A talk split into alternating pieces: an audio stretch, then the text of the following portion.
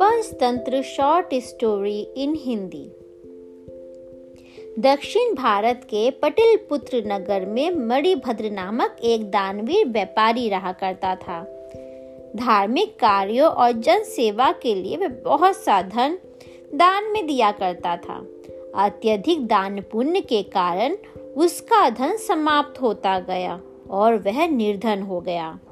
निर्धन होते ही लोग उसका तिरस्कार करने लगे। लोगों के ऐसे व्यवहार से वह बहुत चिंतित हो गया और रात दिन चिंता में रहने लगा। एक रात वह बिस्तर पर लेटा सोच रहा था। धनहीन व्यक्ति का समाज में कोई मान नहीं। धन के अभाव में बुद्धि, ज्ञान और प्रतिभा भी दब जाती है। ऐसे जीवन का क्या लाभ? इससे तो मृत्यु ही भली। सोचते सोचते वह गहरी नींद में चला गया। नींद में उसने एक स्वप्न देखा।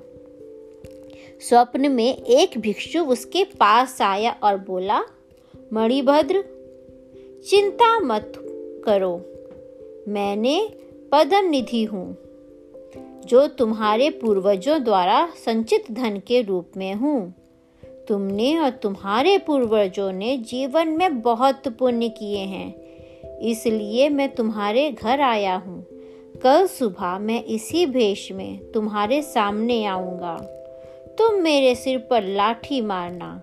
ऐसा करते ही मैं स्वर्ण में परिवर्तित हो जाऊँगा।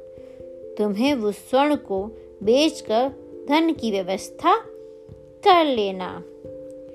सुबह उठकर ही माड़ी भद्र को रात में आए स्वप्न का ख्याल आया और वह लाठी लिए द्वार पर खड़ा होकर स्वप्न में दिखाई दिए भिक्षु की प्रतीक्षा करने लगा। जैसे ही भिक्षु आया, उसने लाठी से उसके सिर पर वार किया और देखते ही देखते वह भिक्षु स्वर्ण में परिवर्तित हो गया।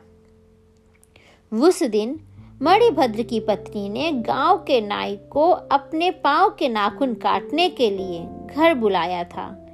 नाई उसी समय वहाँ आ पहुँचा जब मणिभद्र भिक्षु को लाठी से मार रहा था। उसने भिक्षु को स्वर्ण में परिवर्तित होते देख लिया। मणिभद्र नहीं चाहता था कि गाँव में ये बात फैले, इसलिए उसने नाई को कुछ धन और कपड़े देकर ये बात स्वयं तक रखने हेतु समझा दिया। इधर नाई जब घर लौटा तो उसकी आँखों के सामने भिक्षु के स्वर्ण में परिवर्तित होने का दृश्य तैर रहा था।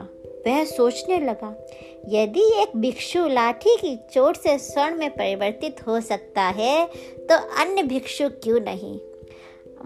मैं भी कुछ भिक्षुओं को अपने घर आने का निमंत्रण दूँगा और उन्हें लाठी की चोट से स्वर्णमय बनाकर धनी हो जाऊँगा।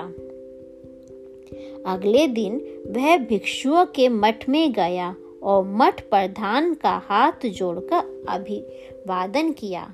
मठ प्रधान ने उसके आने का प्रयोजन पूछा। तो वह बोला मान्यवर मैं आपके मठ के समस्त भिक्षुओं को भोजन हेतु अपने घर आमंत्रित करने आया हूँ। कृपया मेरा आमंत्रण स्वीकार करें। मठ प्रधान ने उसका आमंत्रण अस्वीकार करते हुए कहा, पुत्र, हम दूसरों के घरों में जाकर भोजन ग्रहण नहीं करते। भिक्षाटन कर जो प्राप्त होता है, वह प्राण धारण हेतु पर्याप्त होता है। हम उतने में ही संतुष्ट हैं। नाई तात्परता से बात बदल कर बोला मान्यवर, आपको अपने भिक्षाटन के नियमों के विपरीत जाने की आवश्यकता नहीं है। आप मेरे घर पधारें, मैं आपको कुछ धार्मिक पुस्तकें और लेखन सामग्री दान में देना चाहता हूँ। कृपया मेरा अनुग्रह स्वीकार करें। मठ प्रधान नायक का अनुग्रह टाल नहीं पाया और दोपहर को कुछ साथी भिक्षुओं के साथ उसके घर पहुँचा। नाई ने पहले से ही लाठियों की व्यवस्था की हुई थी। वह उन्हें घर के भीतर ले गया और दरवाज़ा बंद कर लाठियों से उनके सिर पर वार करने लगा। स्वयं पर हमला होते देख बचाव में भिक्षु चीख पुकार मचाने लगे। जिसे सुनकर नगर के रक्षक नाई के घर दौड़े आए। वहाँ उन्होंने देखा कि कई भिक्षु लहूलुहान और धाराशायी पड़े हैं तो कई भिक्षु मरे पड़े हैं। नाई को पकड़कर वह न्यायाधीश के समक्ष ले गए। न्यायाधीश ने जब रक्तपात का कारण पूछा तो नाई ने मणिभद्र के घर घटी घटना का शब्दशाह वर्णन किया। मणिभद्र को न्यायालय में बुलाया गया। वह न्यायालय पहुँचा और पूछने पर न्यायाधीश को विस्तार पूर्वक स्वप्न की बात बता दी। न्यायाधीश ने मूर्ख नाई को मृत्यु दंड दिया और कहा, इस मूर्ख नाई की तरह बिना सोचे समझे और उचित परीक्षण के कार्य करने का यही परिणाम होता है। इस कहानी से हमें यह शिक्षा मिलती है। बिना सोचे समझे कार्य करने वालों को कई बार पछताना पड़ता है। इसलिए किसी भी कार्य को करने के पूर्व उसके बारे में पूर्ण जानकारी प्राप्त कर लें और पूर्ण परीक्षण उपरांत ही उसे करें, ताकि आधी अधूरी जानकारी कार्य बिगाड़ने का कारण ना बन जाए।